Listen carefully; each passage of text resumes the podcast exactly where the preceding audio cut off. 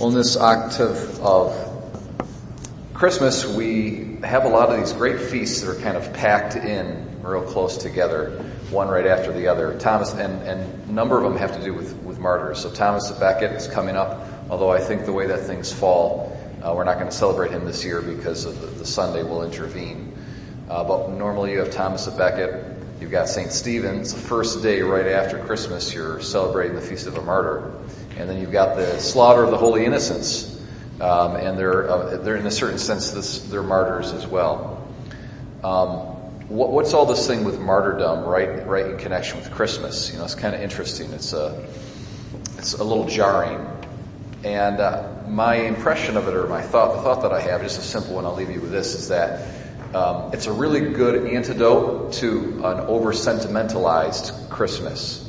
So if you have this tendency to approach Christmas as just purely, this is the time of the year where I have all of these warm, fuzzy feelings because of family and friends and hot cider and pretzels and what have you, you know, beautiful lights.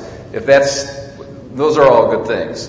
But if your, if your attachment and your approach to Christmas doesn't transcend those things, there's nothing like celebrating someone getting their blood shed for Jesus to make you a little more serious about what we're doing here. So I think the emphasis on martyrs helps us to refocus ourselves at this time of the year and to remember that this is a religious and holy time of the year. It's a religious festival and it's focusing on Jesus. And there's no more wonderful example of attachment and to Jesus as opposed to sentimentalism than a martyr who loved Christ so much he forsook all of the, you know, we look here in our gospel text today, it's kind of scary and tragic, but uh, the gospel will bring such division between human relationships that even it says brother will hand over brother to death and the father his child, so forth and so on. So family relationships are one of the fun, most fundamental things God has given to us. Um, to learn how to love, to learn how to be human beings.